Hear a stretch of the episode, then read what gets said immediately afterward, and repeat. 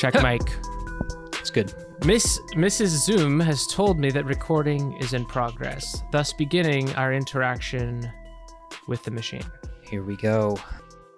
Don't you hate when podcasts start with what they were talking about before the podcast started, Eric? Well, like I was just saying to you before the podcast. Yeah, yeah, I know. I know what you mean. It's kind of like, know, isn't that our vibe though? It's sort of like, hey, we just sat down at the bar with a beer. Come listen in. Yeah. You're coming in mid conversation. Well, I say that I hate when podcasts start with what podcast we're talking about before the podcast started. But I'm sorry, we have to do this. Eric got me feeling kind of manifesto y because we were talking earlier today. And what did you say? Something something to the effect of I like posthumanism. It sounds pretty good, but when it comes down to it, we're not really arguing about anything that matters. I don't know if I put it quite like that, but there's definitely like a limit to my interest in posthumanism. I, I I think when it comes to like posthumanism versus humanism or versus transhumanism, yeah, okay, I'll go with posthumanism. But I think when it actually comes to anti-humanism, I'm maybe a little more on the side of the anti-humanist angle, I guess you'd say, with uh, like starting with like Nietzsche and running through uh, running through uh, Foucault. But I mean, Althusser. yeah, So we're if we're talking about anti-humanism versus humanism, or I sorry, anti-humanism versus post-humanism, non-humanism could have be one of these terms as well. So you can have a non-human methodology. Like I'd say most of the sciences don't really care if there's a human around or not. If you're if you're looking at a even a, if it's a human brain, if you're a neuroscientist, whether or not the human exists is kind of outside the scope of your of your method there. And non-humanism or anti-humanism says something antagonistic towards, you know, the humanist tradition. Well, yeah, I I think um, if anti-humanism to me seems more like a methodological choice. It's not like misanthro It's not misanthropic. It's not. It's not a Yeah, hatred of humans or anything like that. It's it's a kind of methodological decision, which I believe people like Luhmann and systems theorists make as a point. They make themselves into anti-humanists, which is just to say that when we're looking at systems, human or individual is not the unit of analysis here. Well, I would call posthumanism something a little different. The way that it works, uh, in my mind, is that it takes the things that were previously ascribed to, you know, a human individual at the center of all things, and then gives that role to something else. So a system. I would call that post humanism rather than anti-humanism, because it's taking the humanist aspects and diversifying them or decentering them rather than being against a human. Yeah, you could see a lot of this coming out of Derrida and deconstruction as well. It's not it's not that we're making a new center. When you decenter the human, you're not putting something else in its place. You're more so mm-hmm. making like a, a plurality, right? Where any anything can can occupy the central position in but only temporarily. Like you can't make it into a foundationalism or you can't make it into a kind of universalism. You just have to continuously decenter, continuously self-critique, whatever Foucault, the kind of like permanent critique kind of approach, which just seems like a journey that has no end. I guess I don't know. Maybe that's maybe that's not satisfying for some people, but like I emphasize, you know, posthumanism is quite new and it doesn't have a lot of its terminology down. There's different interpretations as we've been going through critical, cultural posthumanism, technologically focused, animal focused. It's all kind of still very up in the air. All right, well, I'll challenge you on saying this comes down to arguing again about things that nobody actually believes. I'll give a case maybe and you can uh, buy it or or, or challenge it. Cuz here's where it matters to the listeners of like of this podcast specifically. Um cuz we do political theory a lot of the time and we do leftist theorists a lot of the time.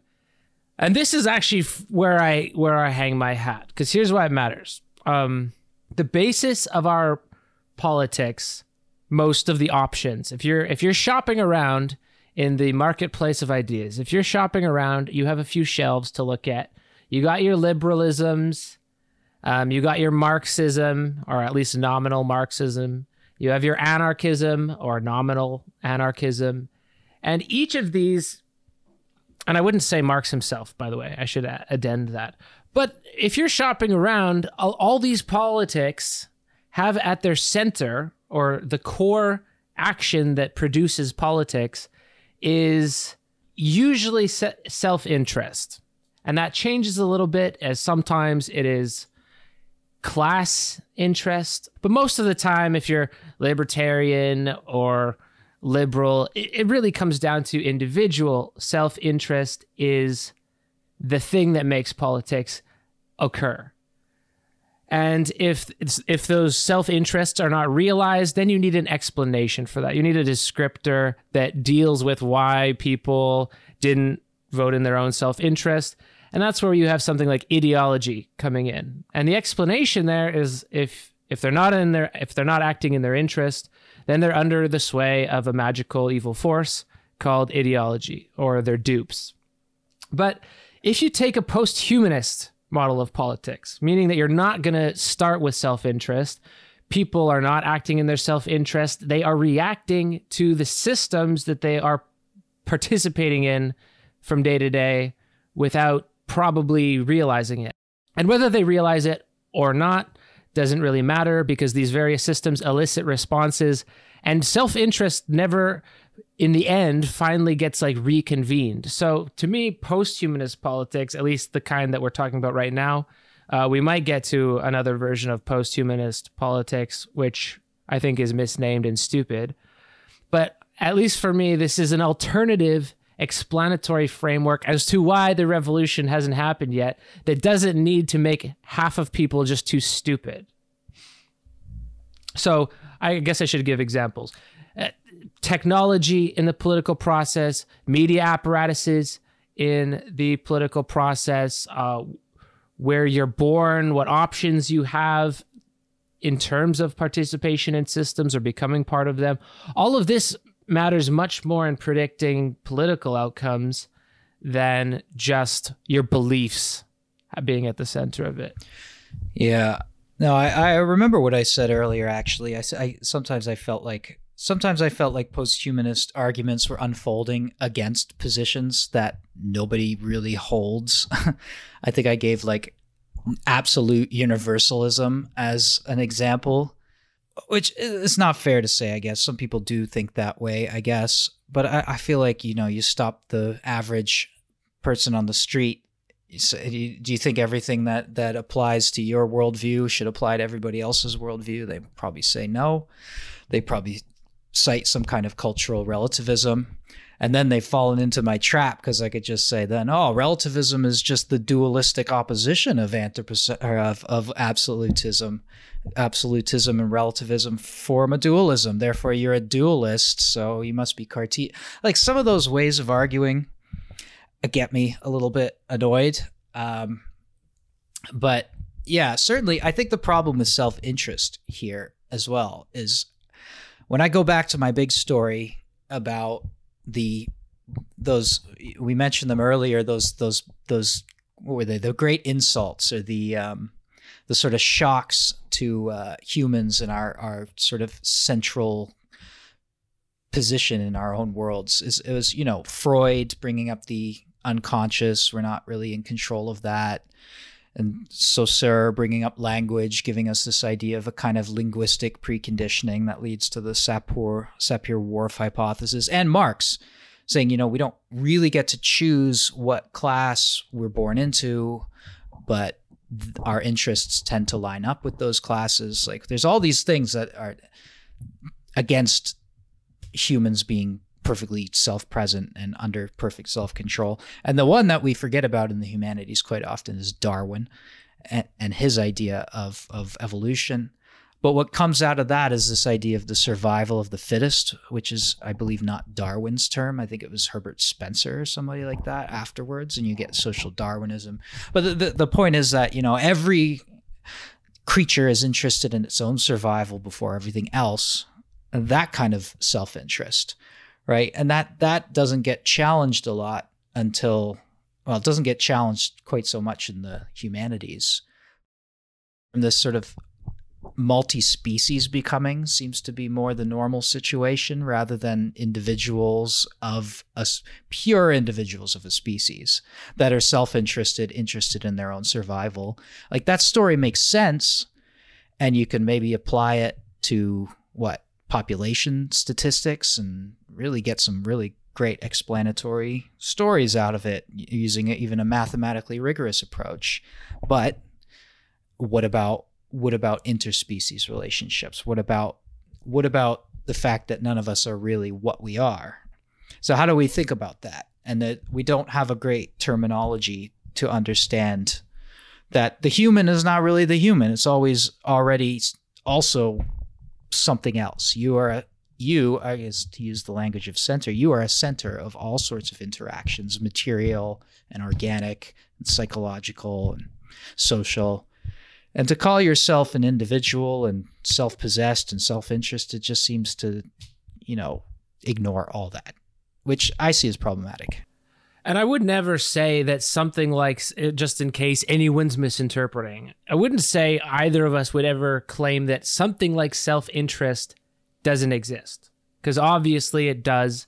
It's a useful term. It's not just a mythical, magical illusion. But to say that that is the center of politics, I think is just wrong. And if you look around, it just looks wrong, at least to me, because if everyone were acting in their self interest, we wouldn't have the type of world that we have, I would say. So a post-humanist mode of politics, at least my own personal brand of it, goes self-interest might be part of a process, but if you want to guess how something is going to go, it's far better, far more predictive to look at systems first. So, what kind of media is present in a political situation? We talked about this last week. What kind of media is present? What kind of technologies are present? What technologies have caught people was I think the term we used.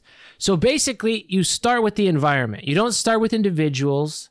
Um, and I don't care if you're a liberal, Marxist, anarchist, libertarian. Everyone is looking to the individual. It seems like, and not Marx himself. I mean, internet Marxists, of course. Everyone's looking to individuals as the locus of political agency, when systems are the locus of p- political agency.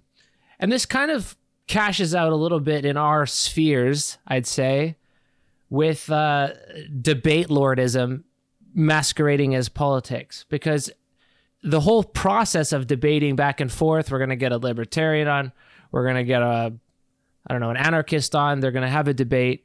This assumes, again, that belief is the center of the system.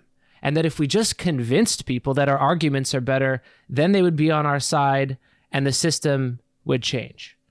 But they're already caught up in the system and every media implication that is there. They're probably talking on Twitch or probably talking on YouTube. And so you're really you're really putting a lot of weight into human beliefs, not actually looking at the wider ecology or the wider environment would be the technical term. There's never in history been a revolution about belief, I don't think. Not e- not even the Reformation.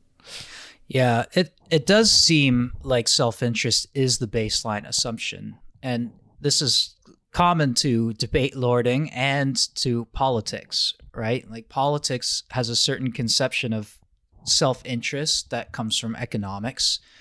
And because politicians want to come across these days as good businessmen, they they have to follow this sort of model of, of economics where you know the marketplace will mediate between all of our self-interests. What is the market? The market's a fucking system right? And but they don't acknowledge that. It's we're rational actors in a marketplace that's just like a neutral medium for us to explore. And if my self-interest is gratified a little too much you know the in, invisible hand or whatever they call it now will will eventually correct that. And that's the kind of assumption in the in debates. Like when, when we're preaching to the choir it's all it's all nice to assume that like neoliberal economics and and survival of the fittest darwinism is not the baseline of our conversation. But it seems like when you go out into the public sphere those things are the the definitely one of the major basic assumptions that you come up against i've i've, I've read a couple times they say, you know, if you're talking to somebody on the street, I think even Cary Wolfe says this. If you're talking to someone on the street, it's better to be a humanist because they're not going to understand what the fuck you're saying. Oh yeah, for sure. If you're having dinner with your family, be a humanist. Yeah. Just that's good enough. I mean, like if you start, if you start, you know, talking to people like they're treating a fork like an object and a, and then they're, they're so like they're not really. nobody's going to no, be responsive fork, to that. The fork is a four-dimensional yeah. object with a dark other side. Like, see this multi-species banquet we have? Who's eating who here, right?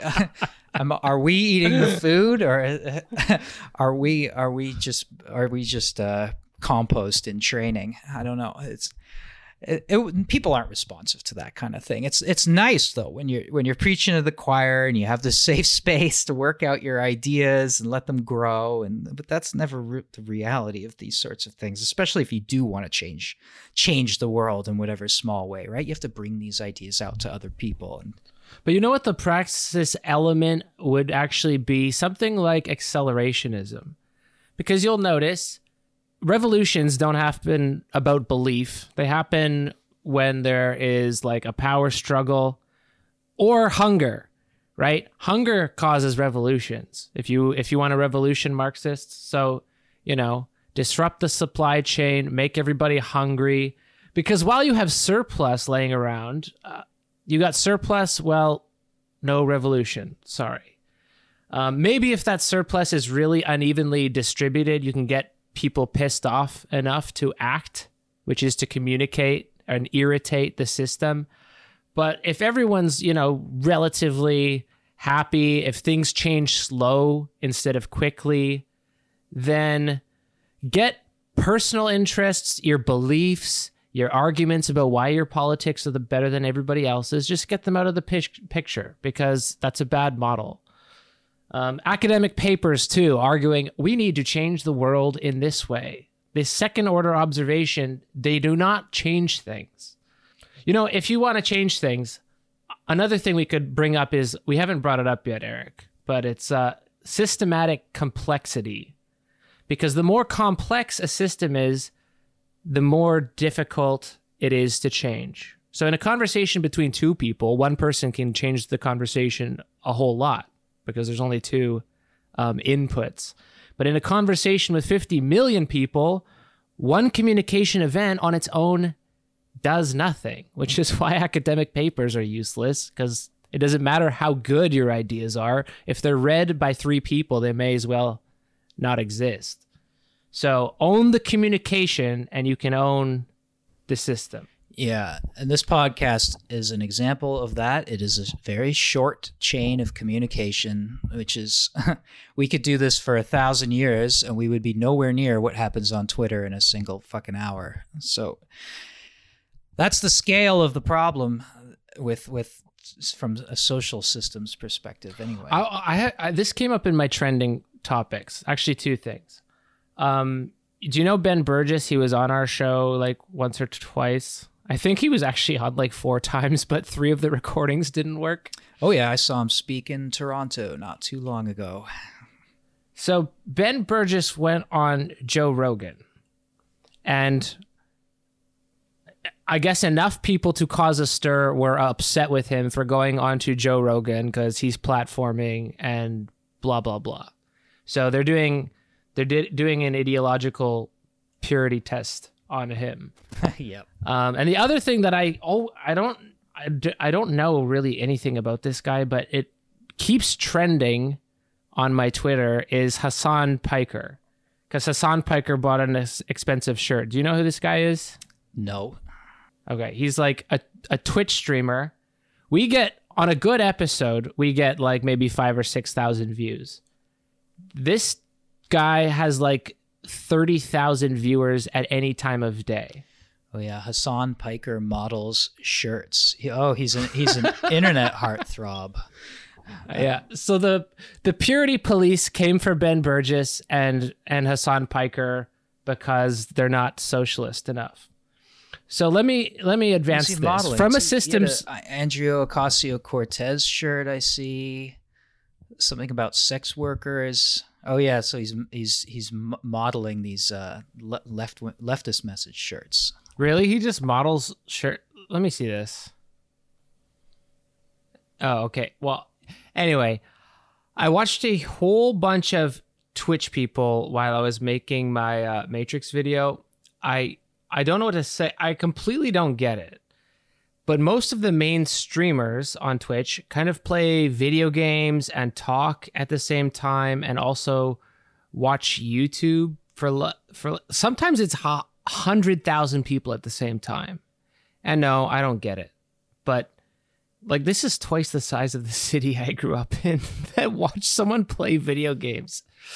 Um, but Hassan Piker didn't game much. Um, he was watching Republican, you know, thumbheads give speeches and then kind of talk about why what they were saying was insane. And then he also brought up union stuff and talked about like owner owners exploiting workers in the music industry or whatever. Um, and I did I did not watch Ben Burgis on Joe Rogan, but knowing his shtick, it was probably something about socialism being a sound intellectual position or whatever that is. Standard fare. However, what Twitter fed me, probably because of the people that I follow, so it's pegged me as someone who is interested in this shit.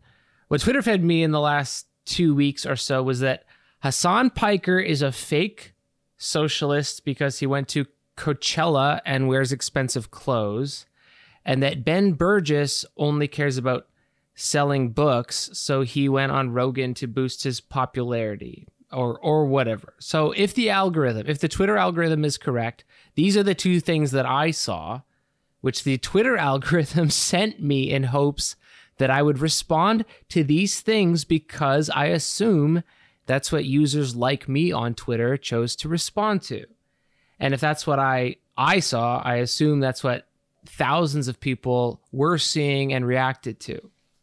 Now, being shown these fucking fake spectacle scandals, scandals, you know, for internet brain purity police. From what I gather, uh, Hassan Piker is being attacked for spending money, I guess, and and Ben Burgis is being attacked for platforming himself or platforming Joe Rogan. I couldn't really tell you, and I don't care. I'm not their audience. I'm not a 17 year old gamer or a or a de- debate argument watcher. But in any case, if you want any leftist idea, a talking point, you know, uh, wealth redistribution, the value of organized labor, that capitalism ex- is exploitative, or whatever that communique is, you want it said. And the source, for the most part, does not matter. You just, I mean, you should just want the communique itself to circulate because the repetition of a communique is itself causal. It's a systemic irritant, and reproducing an irritant is itself power, as we might call it in different terms. So it's not political power, not yet, but it's at least symbolic power. And if you think that good arguments convince people, you, you have your academic head already shoved up your own ass. Yeah. So if you're a leftist, you should be standing on the fucking sidelines, which you probably are, clapping for Hassan Piker, who has like 30,000 17 year olds just listening to leftist talking points all day. And uh, would they have a better understanding of Marxism if they were all listening to David Harvey or someone? Yeah, duh, of course. But David Harvey doesn't offer any of the aesthetic purchase to a 17 year old that this Twitch gamer does. So I would like to say to to leftist Twitter, your your purity policing is lib shit because communiques do not depend on the source. Purity politics is out. Systems theory. Mic drop. There we go. yeah, virtue signaling is something that's easily co-opted by the very systems you're trying to change in order to simulate change. Yeah, and probably a massive reason that you're unable to make any headway uh, in, in in somewhere like the United States on even the most basic popular issues is because of something like Fox News, which is the most watched news network in the United States. Um, because even if a communique is wrong, it doesn't really matter. It it matters that it's said because what it's said is what makes it matter. And this is why Trump is like still after after not being president is still one of the most powerful Republican politicians with his endorsements and whatnot, simply because he, as a as an image, as a message, was communicated so much constantly through the news media. Yeah. Even the me- even the news media that is criticizing him. So from a systems theory perspective, there is no such thing as bad publicity. The more something it is is heard, the greater of an effect it will have. If you own the communication, you own the system. Yeah, and this is why this is why speech act theory is is very insufficient, I think, because it does look at individual speech acts and why it was attacked by both Deleuze and Guattari in their works and Derrida in Limited Inc. as well. It was attacked. It was attacked from various reasons, but there actually I can connect it to something that you were just saying and and to something Ben Burgis said, which is was he he does get irritated when people make that argument about platforming. You shouldn't even be talking to these people. You're platforming them or you're you're you're somehow validating their point of view, even though he's going on there and arguing against them. And his whole point, you know, the title of his book, Give Them an Argument. And the reason that this is relevant here too is because it is, you're right, nothing Trump did, no individual speech act that he did, and no collection of them. It was this sort of media amplification, right? And it's the same thing in the way when you construct an argument, you're constructing the form of something that can be repeated ad infinitum. So if we're in our workshops as leftists coming up with good arguments, rather than getting out there and doing performative speech acting and v- virtue signaling and and you know f- fly swatting or whatever metaphor of, of whack-a-mole kind of thing whack 'em as they come up. Uh, if we make these arguments and we can get those arguments to catch on and more people start making them then you're really starting to at least there could be a kind of cascading effect to that. If you come up with a really sweet argument about something and other people catch on to it, then your individual speech act doesn't matter at all because it's the argument, it's the form of what you're saying, it's the repeatability. Yeah, this is where I'd push back on you, though. It's not the argument. It's what you said after, which is just the repeatability. So, like Bernie's thing, Bernie's thing, tax the rich, tax the rich, tax the rich, tax the rich. No argument there just like a, a, a phrase that becomes almost its own symbol. And the more that circulates, the more powerful it becomes just by repetition. So the Republicans under or like the right wing completely understands this. They're not making fucking arguments. They're saying, think of the children, think of the children, think of the children. Who's coming for them? We don't know. The gays are coming for them. The Satanists are coming for them. It doesn't matter that you know you have to be afraid for your children. The Disney's, the Disney people, they're going to kidnap them.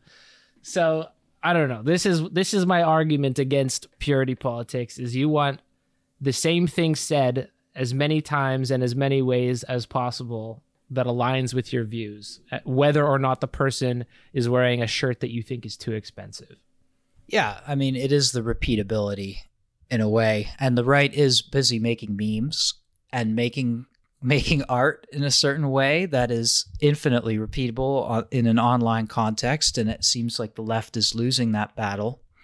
But you know from the left as well bernie sanders also had his campaign against big pharma. Well what the fuck happened to that when covid came along? Where n- nobody's saying that anymore. That would be another interesting thing to get back into mainstream culture right? Like why are we giving big pharma all of this all like we're giving them credit at, and at the same time protecting their intellectual property right? And by that action we're creating them as big pharma in a certain way as well.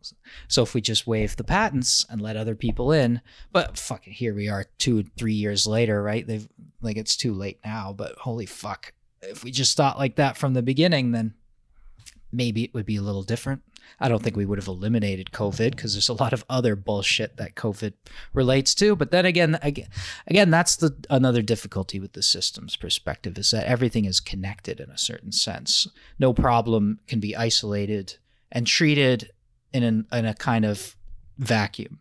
Everything is linked to everything else in a very and it's no it's no uh, it's it's no coincidence that a lot of systems theorists uh, are also very interested in Eastern philosophy and also came into their own in the same kind of hippie drug culture of the 60s and 70s that also made those sorts of claims, but in a more you know kind of you know Bhagavad Gita oceanic consciousness kind of way, but still kind of sets the sets the form up for a new kind of argument to say, well, yeah, COVID is connected to climate change. Climate change is connected to capitalism and neoliberalism. Neoliberalism, capitalism are connected to why you hate Mondays, like like Zizek likes to say.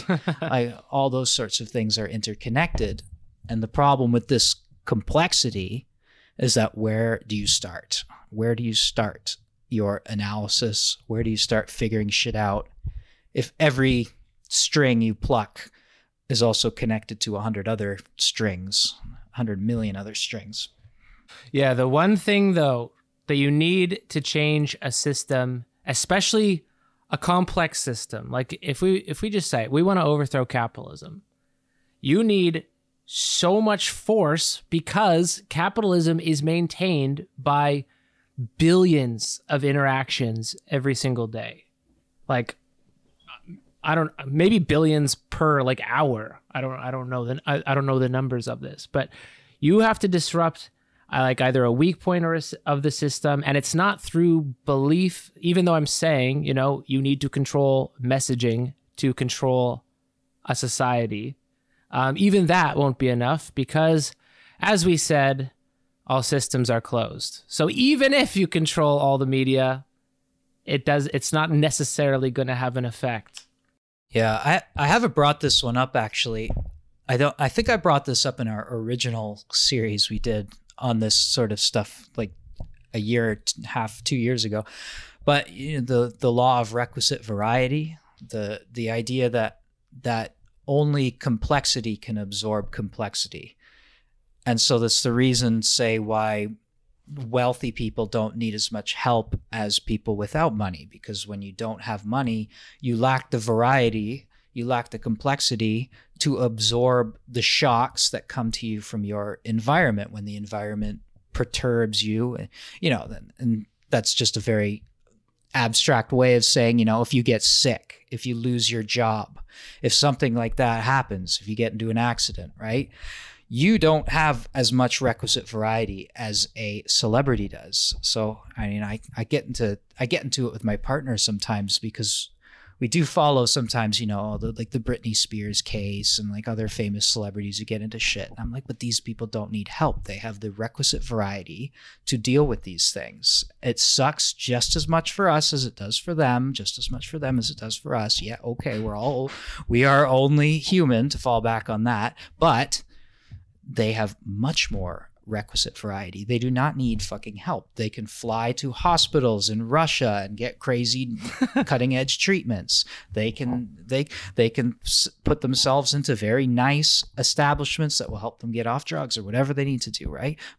People can't do that. We require a kind of welfare state that has been dismantled because when something happens to us, we need that extra variety. And if we don't have a welfare state, then we have no I don't know, this could be even in like thermodynamic terms. We have we we are closer to maximal entropy. We do not have the energy to do the work to get us off drugs, to help us absorb that shock of sickness or death in the family or whatever it might be. Right? Yeah, yeah, or, or domestic abuse. True say. True say. Like the big case du jour is uh, Johnny Depp.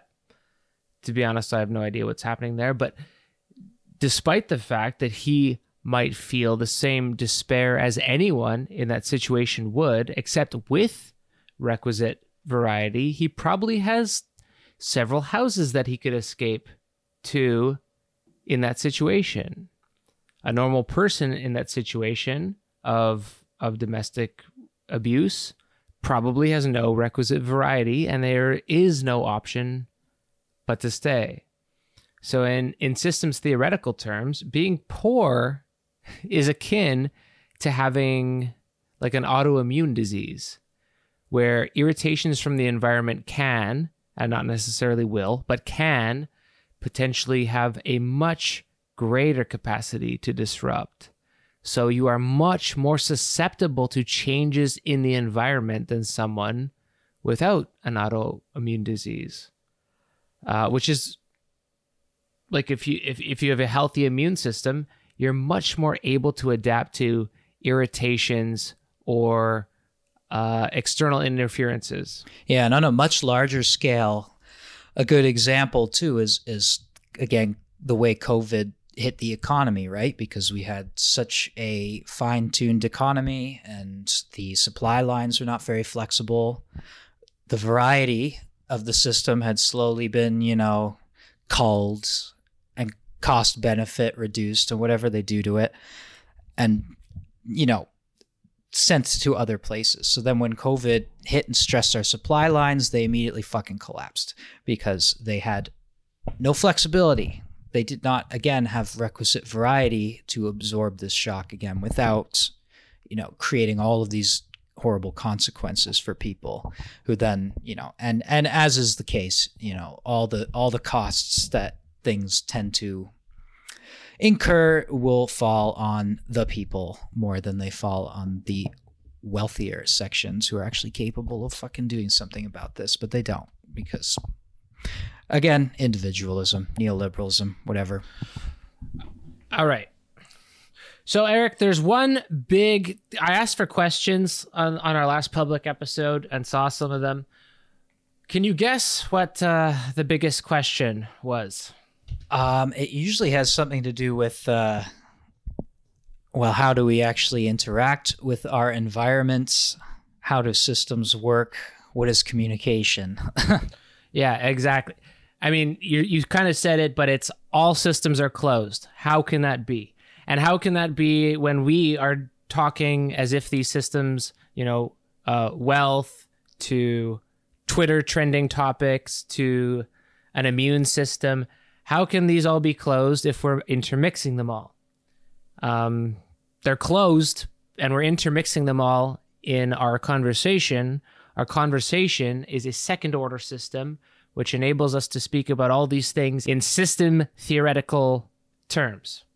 Right. So, um, and this is kind of the the joy to me. The the joy of systems theory is you use exactly the same terms to describe an economy, an individual's personal finances and and ability to survive based on those, and an immune system. You can use the same words to describe each of them if you isolate the variables enough, and the variable in each one is communication. Now, this sounds very weird when we say things like, there's no money in politics because everyone, of course, knows in another sense of those terms, there is money in politics.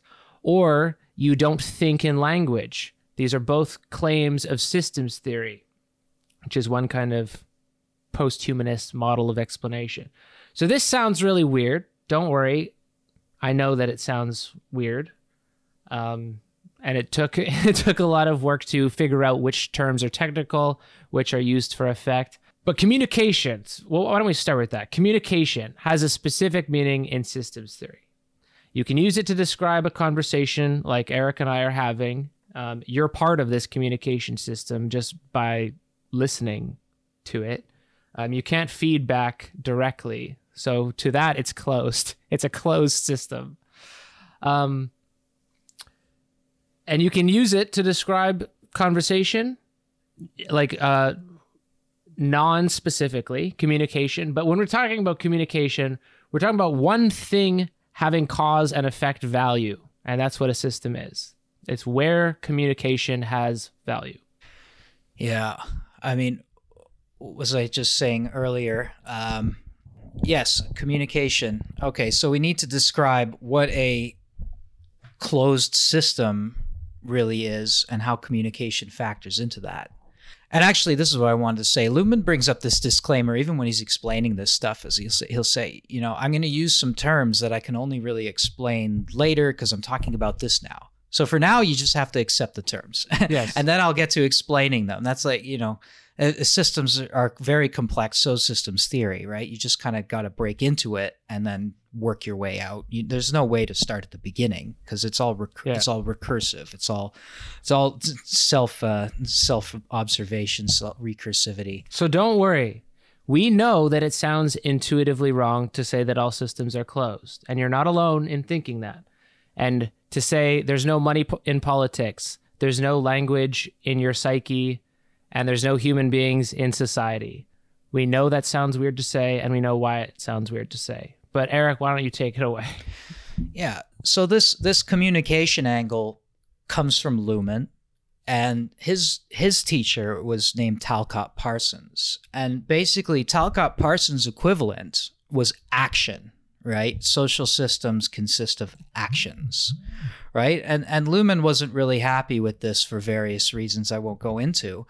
Um, but but he wasn't happy about action being the basic unit of a system. They'd already kind of decided that the human being isn't the isn't the unit of the system. Um, but so what is it? It's actions. Okay well Luhmann wasn't really happy with this because you know he'll, he'll say like we what we need to do is we need to identify an operation that meets certain conditions. And this operation has to be well this is one of the conditions. It, it's one single operation. It's not a bunch of different operations. So it's not you know communication is one observation payments in an economic system are another operation or you know power and legitimacy is another operation in the political system. So each each system has to be composed of only one kind of operation. It can't have a bunch of different kinds of operations. So instead of action let's talk about communication right? It must always be the same and it must be connectable. So communication breeds communication breeds communication, right? You can think of this an analogy to biological systems, right? The first living cell came along and then there was life. All life came from there. It happened once, all life came from that. Life is a system, its main operation is is what you say reproduction, I guess you could say. It's not communication per se. It's reproduction is their operation in a sense, right? I mean, it it is communication though. It is communication, and you know I don't remember this very well from high school biology, but um, I don't actually have to. But when cells like transcribe or retranscribe DNA, there is a communication process there. You don't like you have the RNA to DNA thing that is like communicating the transcription process, but the medium of that communication, which is communication, is a bunch of these like floating molecules or whatever they are, nucleo nucleotides. I don't know where wherever they come from. They're the result of other processes, and the communication is made of basically floating leftovers around that fit and then they create you know the next generation Okay, so let's call all that stuff biochemical propositions. Those are all biochemical propositions. And in a social system, the first social system, well, we don't know where the f- first social system came from. We're just in a situation and we see systems around us. Some of them seem to be social systems because they consist of communications. And so when you want to make this rigorous, let's say only communications. These these systems consist of self-propagating, self-generating, ongoing sets of communications. If all communications suddenly stopped, the system would cease to exist. And as we say, you know, there are billions of little communications going on every day. in every system. And so, I mean, that communication would stop is actually just crazy. It never does. It happens all night, 24 7. Um, so, this is what Luhmann says here. A social system emerges when communication develops from communication. So, we're speaking right now we're communicating. So there's a kind of there's a kind of speech and response kind of idea going on in in in this right? And and the question of what was the first communication luhmann points out is already a question within a communicating system. You can't really answer that question from within communication. But it's pretty clear that there are systems and that communication seems like the candidate for the single basic operation that goes on in social systems. So that's right. And let me pick up for you there. And the re- and communication in a system is internal. The reason that we know this is like the proof that systems are closed is that communication between systems has errors in it. So we're not saying that it I mean technically it doesn't happen ever because they're closed. But when we have something called a structural coupling, that's how you get something from one system to another. If you buy a politician, if you bribe them, that would be a structural coupling between, you know, money as a system and politics insofar as that person can go and like take your bribe and then vote for whatever you paid them for. Mm-hmm. But because that can fail, because the guy doesn't have to take your bribe, that shows that those are two closed systems. So let me make this, let me just talk about what we are doing right now. We're having conversation. If it were the case that I am a sender and Eric is a receiver, then it doesn't make sense that in a in a we have clear equipment, our equipment's working, that he could misinterpret what I'm saying. Or we could say it another way that you, listener, are listening to Eric and I communicate to each other. You can hear this because I've like converted it into an audio file and uploaded it to the internet. Even if all that stuff is working, you can still misinterpret me. If our communication was direct, meaning it was a cause that had an effect in your brain, there's no explanation as to how it could be misinterpreted. But because they're closed in this case, there can be errors made. Just like in in in DNA transcription, there can be errors made, which is how evolution occurs. But I can also misinterpret myself in a sense by saying something that I didn't mean to say. Like genuinely uh, genuinely I can make mistakes. That's because, and the reason that I know it's a mistake is because I didn't say what I was thinking, or I thought after I said it and I realized that I had made a mistake. That's because my psychic system and language as a general social system, my psychic system is not social, the language system is. It's closed off one from another because that mistake can be made. And this is going to sound absurd, I know too. Of course, I think in language. I'm laying in my bed, there's words going through my head.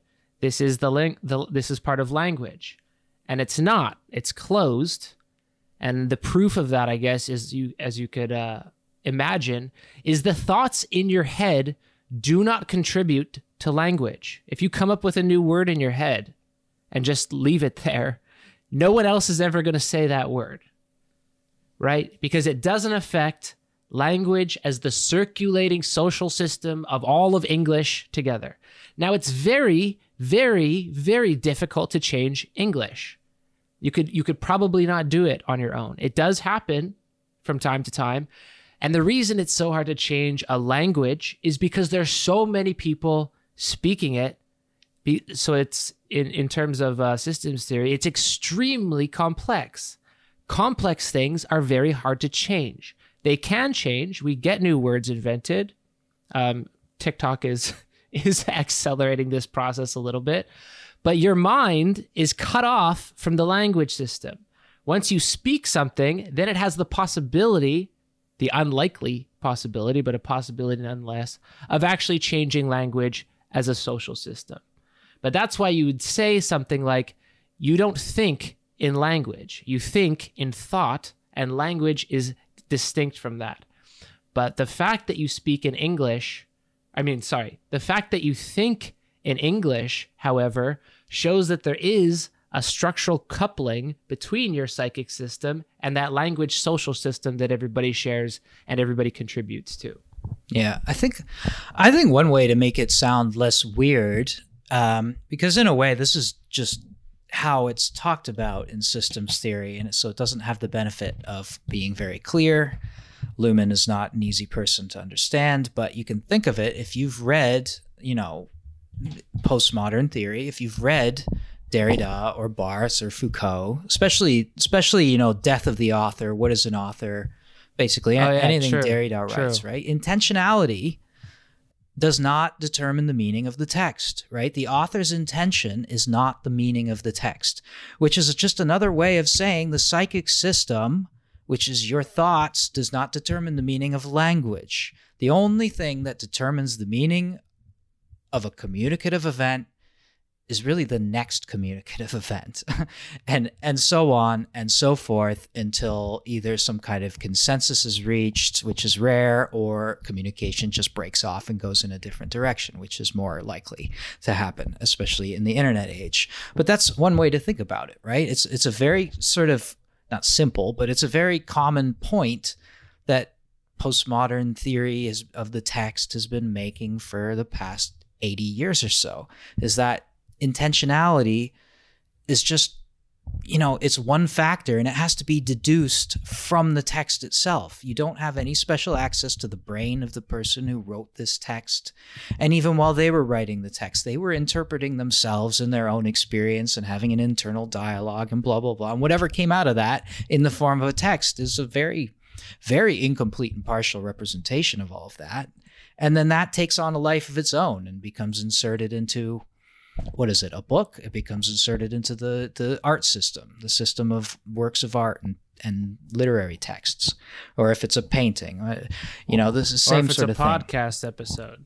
Yeah exactly. I could say things that people interpret all kinds of ways and i could say i didn't mean to say that. That's not what i meant but in the end you know i don't really get to dictate the meaning of the things that i use because language is sort of has to be that way for us to understand each other. Uh, it, it maybe it sounds weird but from a sort of analytic perspective it just makes sense to treat systems this way as closed and it's a lesson that deconstruction and a lot of other post-structuralist thinking gives us. And it's just now being translated into a theory that is constructivist instead of deconstructionist. But deconstruction is always a gesture that has to be sort of made. That's like, eh, you know, Luhmann writes, you know, second order observation is deconstruction, deconstruction is second order observation. We have to begin by deconstructing the term system, which all system means is a difference. And all, all that is is the difference between the system and the environment, right? Sounds very strange, all of it, but it's actually some good stuff. If you've if you've been primed on post structuralism, it actually would help to connect it to some of that stuff. And then the, the yeah, another another good post structuralist term would be the trace. When you say a system's closed, then you're saying it is the trace of something that came from a different system. You don't know directly where because it's now the resource of a new kind of communication but the trace marks an absence, not a presence. Yeah, it, yeah. The the trace structure is something that again we do not have direct access to. We sort of couple with it and try to finagle it into different things that we want it to be, but in the end, it's a collective kind of thing that we don't have control over. Derrida is trying to think the difference between machine and event, writing and thinking, and making these kind same sorts of distinctions I would say that Luhmann really makes. And uh, if you really want a quick way just to start of of well then okay if it's all this communication then how are there even different systems? Well, communication needs a medium. And so the term here to use would be a symbolically generalized medium of communication. So the symbolically generalized medium of communication that we are currently operating in is, of course, linguistics, linguistic language, the symbolically generalized medium that the legal system operates in is what power?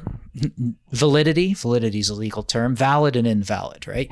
Certain arguments are invalid in the courtroom um, and also the economic system. What's the that one's easy right? Money. That's the symbolically generalized medium of communication in the economic system is money. We don't communicate with language. I don't pay you in words. I have to pay you in dollar bills. And so those that's how you distinguish different social systems from one another if you're looking at specific systems. Well we're we're, we're sort of talking about social systems in general at the moment we, we don't get to the the functionally differentiated systems until we get a little deeper into Luhmann i think yeah if you wanted to talk about a system that was not closed like if you, if your mind was not closed say then communication there would mean that I am able to think your thoughts for you. The fact that I can't, can never, is kind of proof of this closure. And we, you and I, Eric, are having this conversation. The listener is kind of there, but not really there. They can't, they can't uh, communicate with feedback currently. They can feedback post hoc, but if you think about everything else that's going into this conversation that are not in the generalized system of exchange, because we're speaking in language, right? But if you think about how the listener is able to hear us, you and I are speaking into microphones, right? Over the internet right now. These microphones are turning sound into digital files that are into uh, digital recordings that are going to be turned into one file that are going to be uploaded to the internet that when you press play on your device on your phone or whatever you're listening to this on are causing compressions in the air wherever the hell you are in your car or, or in your house um, and you can hear those compressions then those thought process those that can inspire a thought process that produces either something comprehensible or something incomprehensible to you. So we're not even just talking about one thing happening. These are all closed systems where one system uses the resources produced by another one for itself. So I I am causing air compressions in my room, which is how I make sound come out of my mouth. Um, the digital or the the microphone is the kind of system that can turn air into a digital file but I can't, my voice is not a digital file, right? So although this entire process seems like direct, you're just listening to us talk, it's anything but direct. And I guess the proof of that is that anything, anything could go wrong here. My microphone could be off when I think it's on. My internet could fail while I'm uploading it. I could say something I don't mean, and then it goes out there and it gets clipped, and then I get I get called a I don't know whatever I get called canceled. Um, Time's up. While you're while you're listening to this, your internet could cut out and you wouldn't be able to hear it anymore. Any single thing could happen in any one of those systems, which would prevent communication. Um, but because each of those systems is you know relatively stable, they deal with uh, millions of of interactions per day. Um, it's pretty rare that that most websites go down, but when it does go down, that's when you notice it. That's when you really notice it. But you can see that any one of these systems failing doesn't cause the other systems to fail. If our if my internet cuts out right now, that wouldn't that wouldn't necessarily work. Um, if something went wrong right now, Eric and I would be able to keep talking. If something went on wrong on your end, and actually, on your end, this conversation happened yesterday. So, anyway, this is kind of to connect it to our last week's conversation that this is like there, there's anything but direct communication occurring at this moment while you are listening to us. Um, you are listening to an audio file, like either on Spotify or that you downloaded to your phone, and that's that's what you are listening to. You're not listening to us right now. We're what are you doing right now, Eric? I mean, like tomorrow at tomorrow and tomorrow afternoon. What will you be doing? Uh, I'll be uh, dog sitting. okay, so you're listening to this while Eric is dog sitting. There you go. yeah. Yeah. I think I like I always like to bring like the biology examples into. I'm not a biologist, but I pick up some things here and there. And and you know, if you treat say like I don't know, a forest as as a as a system, right? Everything is everything is is eating and pooping, right? That's basically what's going on there. And and so something is turning sunlight into something else. Then something eats that, poops it out. Something else eats that poop. Something else eats that whatever that thing makes out of that poop, right? And you, so you've got this complex system of all kinds of different things, trees and plants and animals and stuff. But say the the, the new, there's a kind of nutritional medium, I guess you'd say. It's a it's a, bi- a biochemical medium anyway, and it, it continuously sort of you know just eating and shitting, eating and shitting. If you, I, I think you just nailed it. This is this is the this is why they're closed. Every system eats the shit of another system. Yeah, like if I walk through a forest, it does not recognize my presence unless I'm stomping on things and making a big fucking fuss. Then it then it might notice me and it, but it only notices the parts of my behavior that are directly relevant to its medium of communication. It's not going to recognize me. It's not going to say, "Oh, Eric is in the forest now. Call the bears." It's not going to do anything like that because it doesn't recognize me as a as a human. It recognizes me as how the fuck should I know? It recognizes me as whatever is relevant to its sort of functioning as as a system. And so that's I mean you say the same thing about the internet, right? The internet doesn't recognize us. We're just user profiles or we're just whatever, right? We're just clicks. Little data inputs over and over again. Yeah, the we're we're just a a cluster of data points at a data broker somewhere waiting to be bought and have ads targeted at us. We're not people to them. We are again potential, I guess potential dollar bills in the future, but yeah. So I mean, that's a long-winded. We we should get back to this is systems theory, but we should get back to the the post-human aspect of this. This is a descriptive model. Now, in most people's day-to-day life, you don't need to say I listened to an audio file that was uploaded by P- Pills and Eric that was edited in this program that they, you know, you don't need to say all that. You can just say I listened to a podcast with Pills and Eric. That's that's fine. That's normal. But if we're looking for the human, technically, where is it? Where do you draw the line? Is the human my thoughts? Is it Eric's thoughts? Is it your thoughts? Is it my body? Like you you, listener, have zero interaction with my body ever. Thank God. but like where where do you put my humanity? Do you put it in my intention? You you don't have a fucking clue about my intention. So where does the human become useful in this communication? And my answer, my personal answer, is it doesn't. It's not a useful model here. It doesn't add anything. Calling me a human or calling me a not human makes makes no difference to me. It doesn't add anything. So to bring this back to social systems theory, we started talking about politics here. The human very very rarely, like the full human, using its mind, using its body, all of this stuff together is not very useful when you add it to systems. It's not very useful to explain what the law does, the legal system. It's not a very useful model for what politics does if we have, you know, a human that has self-interest at the bottom of it. It's not useful for what the economy does. And what we realize is with the post-humanism addition to this systems theory, we don't really need the full human for anything. It's a word that obscures differences between systems, not one that adds to the accuracy of descriptions. Yeah. Yeah, and I would I would say in a, if we really want to talk about humans in a social systems theory perspective, we can't really because Luhmann has already decided, and I think with good reason, that you know you take an individual. Well, what are you interested in about this individual? Are you interested, like, right? Yeah. Are you interested in their bank account? Are you interested in their vocabulary? Are you interested in their health? They're all, uh, they're first, they're structurally coupled with all sorts of different systems.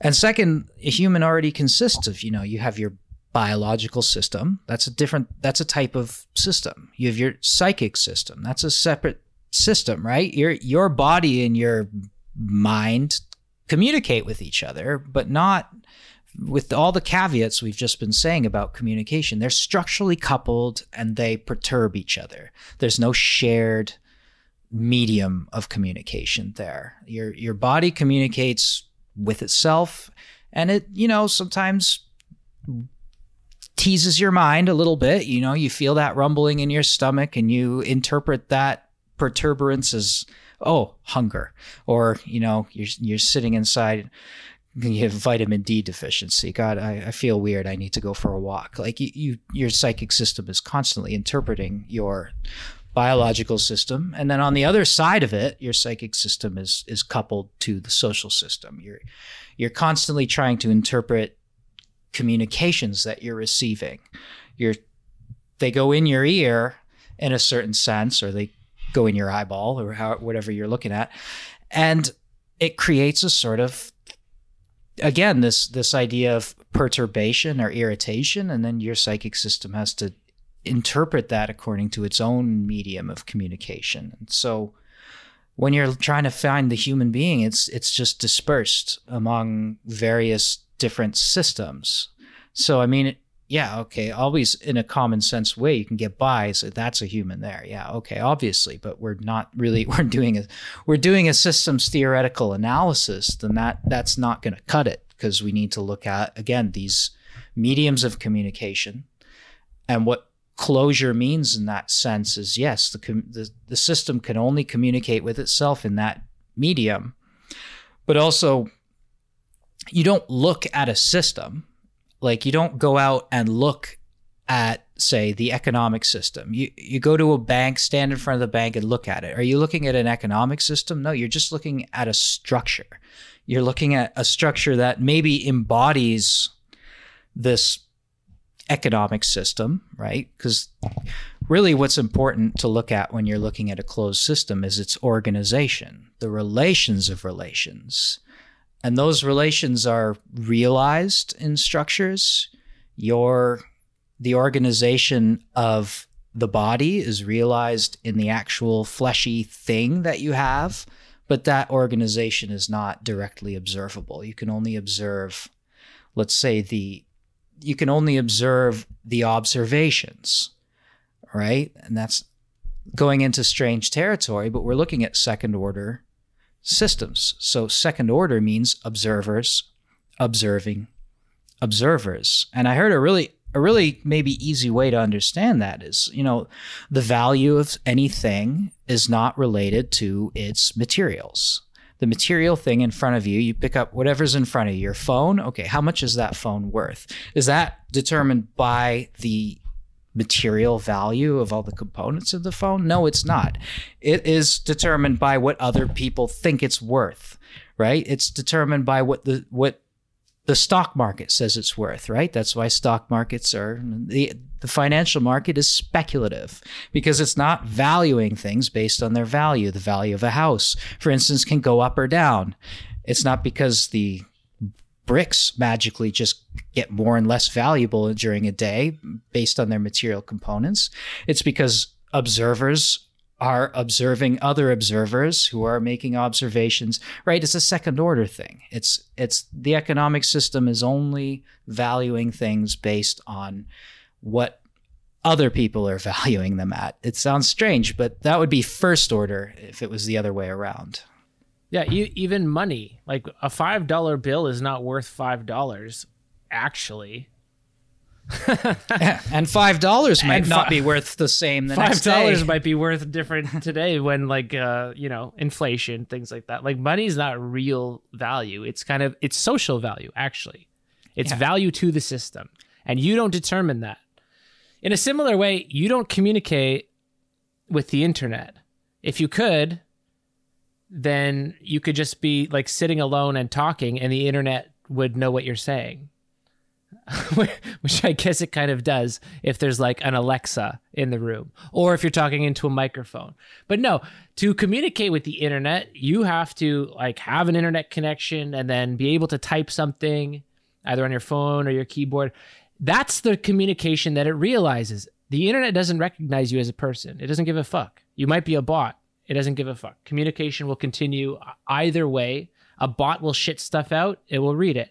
You can shit stuff out into your keyboard or into your phone, and it will read that. But you, as a self contained individual, you're not in the internet. It can affect your mind, though. I should say that. It actually makes me wonder something. You know how you know how they do monetize things on YouTube, right? Based on how many like likes and views you get, right? I, I, wonder if that's ever happened with a bot in some kind of context. I don't know if Twitter really does that, but you know, if this Twitter account's a bot account and it has tons and tons of views, I wonder if it's ever gotten, you know, like job offers or offers to monetize. I think that sounds 100% like it's much weirder things have happened, so that seems pretty likely. If you program the bot to open its own bank account, it could just start getting paid. Suddenly, we'll have bots with bank accounts that make loads of money, and that's neither here nor there. I think a, a more another intimate example, if I can go out onto very dangerous territory here and talk about li- labor and the Marxist theory of labor, right? well, what is, what is your labor worth, right? You're trying to get a job, you're trying to sell your your labor on the job market. How much do you think your labor is worth? well, in a sense, how much you think your labor is worth is completely meaningless because the market values your labor, and it's based on the total value, the total availability of labor, and what needs to be done. And so again your labor you the value of what your body can do in a day is is determined by second order observation. It's determined by market observers observing other market observers observing other market observers and so on and so forth. And the fluctuations of those chains of observations make values of things like your labor or your car or whatever go up and down. And the labor market being a very important one for Marxist theory, I don't know. Could we have a sort of Marxist systems theory? I, I, maybe not according to Luhmann, but I think um, I think that's a very sort of intimate kind of thing because our labor is valued on the market. And we all need to have a job, and our labor is not valued according to what we think about it or how good your parents think you are at doing something. It's just it's a second order thing, right? Again, second order observers observing observers who are observing other observers constantly. And we haven't even talked about self observation yet, which is a key component of this. But again, like I said, it's that recursive thing, right? I, will get to it later, but just take us on, take us at our word for now. And yeah, Luhmann Luhmann does bring up Marx uh, favorably in, in different aspects, and you can also like credit Marx with being not I mean, at the beginning, he's very humanist. And then, like, by capital, he's not very humanist. He's much more concerned with uh, value and the way that value flows and, and is affected and controlled, basically, like externally from humans. Humans, they do create value in terms of like creating a, a commodity through industry. But the determinate value of a thing is not up to any person. A person doesn't decide that once once it enters, you know, uh, the market. So, yeah, I guess to to to circle to do full circle here. In summary, this might sound really weird. There are no humans in society, but you could you could think very easily that we already do this most of the time. We we do this when we're not being theoretical. So, are there any humans in a store? Or are there just um, you know cashiers managers and shoppers? Do you need a full human? Or is cashiers managers and shoppers enough? If you go into a psych ward everyone in the psych ward are they a human? Well yeah colloquially they are. But what matters in a psych ward is are you a patient? Are you an orderly or are you a doctor? Everyone has a very recognized role, and that's what matters to that context. So, what Luhmann is what, what Luhmann is saying with society is uh, knocking over a sacred cow And the sacred cow here is that it's been never doubted pretty much by by anyone in the political spectrum that society is a group of humans. All he's doing is taking that logic of the store where there are like defined roles and that's all that really matters while you're in there or the psych ward that's all that really matters while you're in there. Um, a patient cannot give pills to doc to a doctor but an orderly can give pills to a patient. It's like a one way communication in that sense. One one form only that transfers only one direction because of those roles and kind of what Luhmann is saying is think of society more like one of those strictly defined communication contexts rather than a collection of individuals. And if you buy this, uh, if you read a whole bunch of it and like kind of internalize it, it doesn't really make sense to have the human anymore. Because what does it add? And you can say it adds something. Maybe I'm missing something for sure. No doubt. But when you look at the legal system, does the human add something or does it matter who's the judge, who's the lawyer, who's the plaintiff, and, uh, you know, all the other shit that I don't know about? So think of society like that. It's a bunch of broken contexts that don't necessarily transfer one to another, you know? Yeah, the one I think the way that different kind of sociology would do it is it would look at social roles like you know political system politician legal system lawyer economic oh yeah. system sorry banker. i'm not saying that. That that's definitely what it sounded like but why don't you correct me? No no i mean i, I was just trying to give a contrast there because it would i mean if we did look at systems as consisting solely of human beings at least social systems then it would be really hard to make distinctions between you know, political, legal, social education, art system, all the different functional systems in a society. It would be very hard to make those distinctions. The only other way you could do it would be to look at roles, social roles. And this this is kind of Marx's approach too. What sorts of roles become available under capitalism? The, the capitalist, the laborer, the petit bourgeois, all those sorts of roles, right? So so Marx is Marx is obviously pioneering this new approach, and it's something that that systems theory I think is departing from quite radically in a certain way, but doesn't need to throw the baby out with the bathwater because you know communications are then we found a way to distinguish these systems based on their like i said before to, as a reminder the symbolically generalized medium of communication. So all these systems operate via communication. They just have different mediums. Again, to remind you, this is a language one that you're hearing.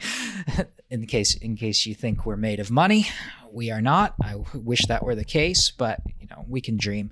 And then I guess um, yeah, you can help us be made of money. Just join the Patreon. And I go. do want to correct myself before I forget because if it sounds like I can hear the misinterpretation happening um, tomorrow if it sounds like I'm saying that there's just roles in context, that's not really what systems theory is saying. I was using that as an analogy. But what makes each of those people a, their role is the actions that they are able to do. If they if they are not doing anything, the system does not recognize them. Once you are done your credit card payment, like you tap your card or whatever, the system doesn't know you exist. Like in in its world, in its reality, which is a term that Luhmann actually uses, that there are different realities that never meet up together. In the reality of the credit system, after you tap your card, you disappear from reality.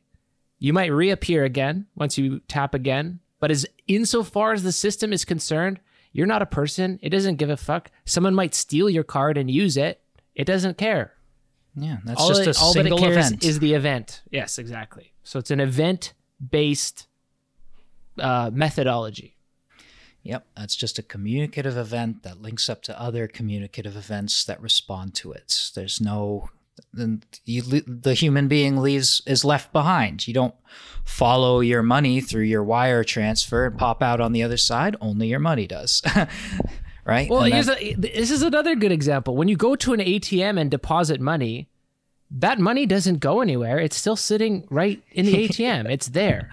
But like, you, I, I'm going to reuse your example because I think it's good. I'm going to re shit out your example that you shit your money into the ATM. The money itself shits its value into digital format. It goes through whatever internet and is deposited into your bank account as a number. The money's still there. The money never moved.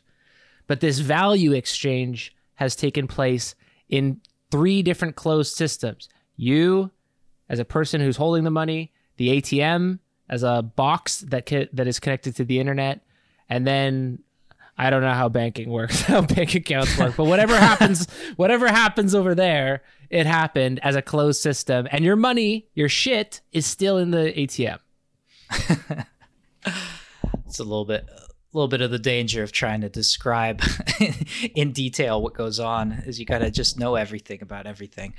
But I think it gets the point across, and I think to return to maybe to post-humanism on this one too. It's um, you think where does the ethics come from? Is there no ethics to this? Is it kind of a morally dangerous point of view to take up? And I would say in a way no because Luhmann is maybe more what is described as anti-humanist, but more importantly, he's not trying to be normative. He's not trying to make value judgments. He's not trying to, you know, make moral pronouncements on these things. He's just trying to describe it. And he's not trying to make moral claims.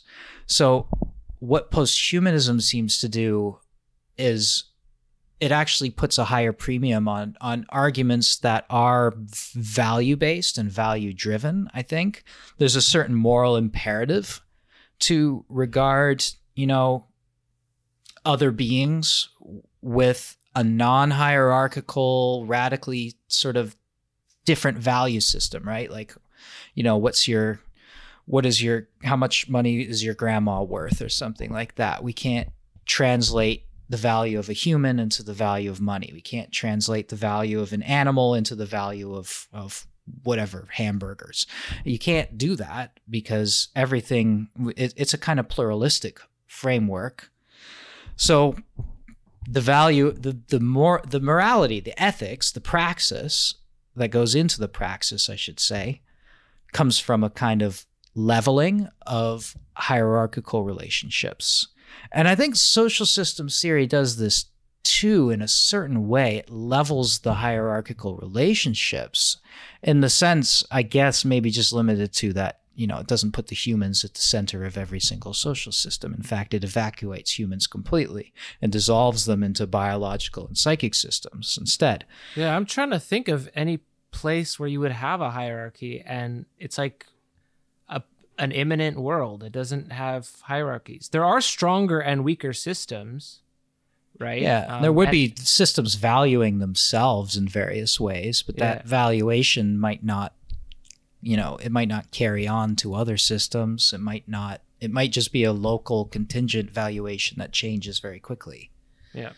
So strong systems are basically just very complex ones. Weak systems are ones that don't have a lot of mo- moving parts. Like this conversation, it's a weak system. We can just turn this off with one button at any time and there would be no flexibility or variety in uh, but we could pick it up again next time and it may be picked up in the chats in the discord on the internet it may be picked up in various ways and live on through that but it would be a kind of yeah it, it would be more at that anyway and uh yeah that's yeah. In, that's interesting so if they if they give feedback to us they're not actually giving feedback to us right? Because we're having this conversation, they're they have no feedback right now.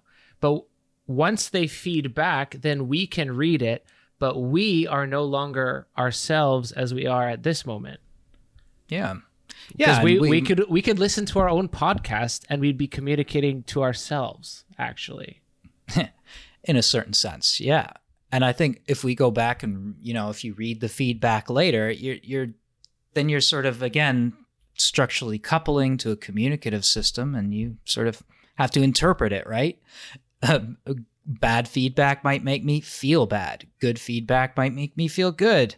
Good feedback might me give me new ideas I try out next time or new topics I didn't think of approaching next time. And then I, uh, then again I I have to then do what? Structurally couple again with the communication system, put those ideas out there in the form of language, which is then then it leaves me. Then my my intentions don't carry along with the words I use. And so maybe that's a way to. There's another word we haven't used yet, which is selection. So you're gonna have to select which which which of those communiques are relevant, which ones you want to use to change your future behavior, and so on. Yeah, yeah. And what about those communications I might find relevant? I might see there might be a really great comment, and I pass it over because I don't think it's relevant. That would be my mistake. But in the end, that's just sort of how it works. That would be a kind of miscommunication, uh, or even if you can even describe it in those terms, it would just I would just interpret it in a certain way, and I would s- select it for removal from my care. yeah, but th- there also might be like a really bad comment that you interpret as something much more profound that it was intended and that would still be a correct communication even if you misinterpreted it. So yeah, it, would, it would have an effect on the podcast and then if I gave that interpretation back to the uh, commenter who just did it off the cuff, they might be very surprised by how deeply I read into it.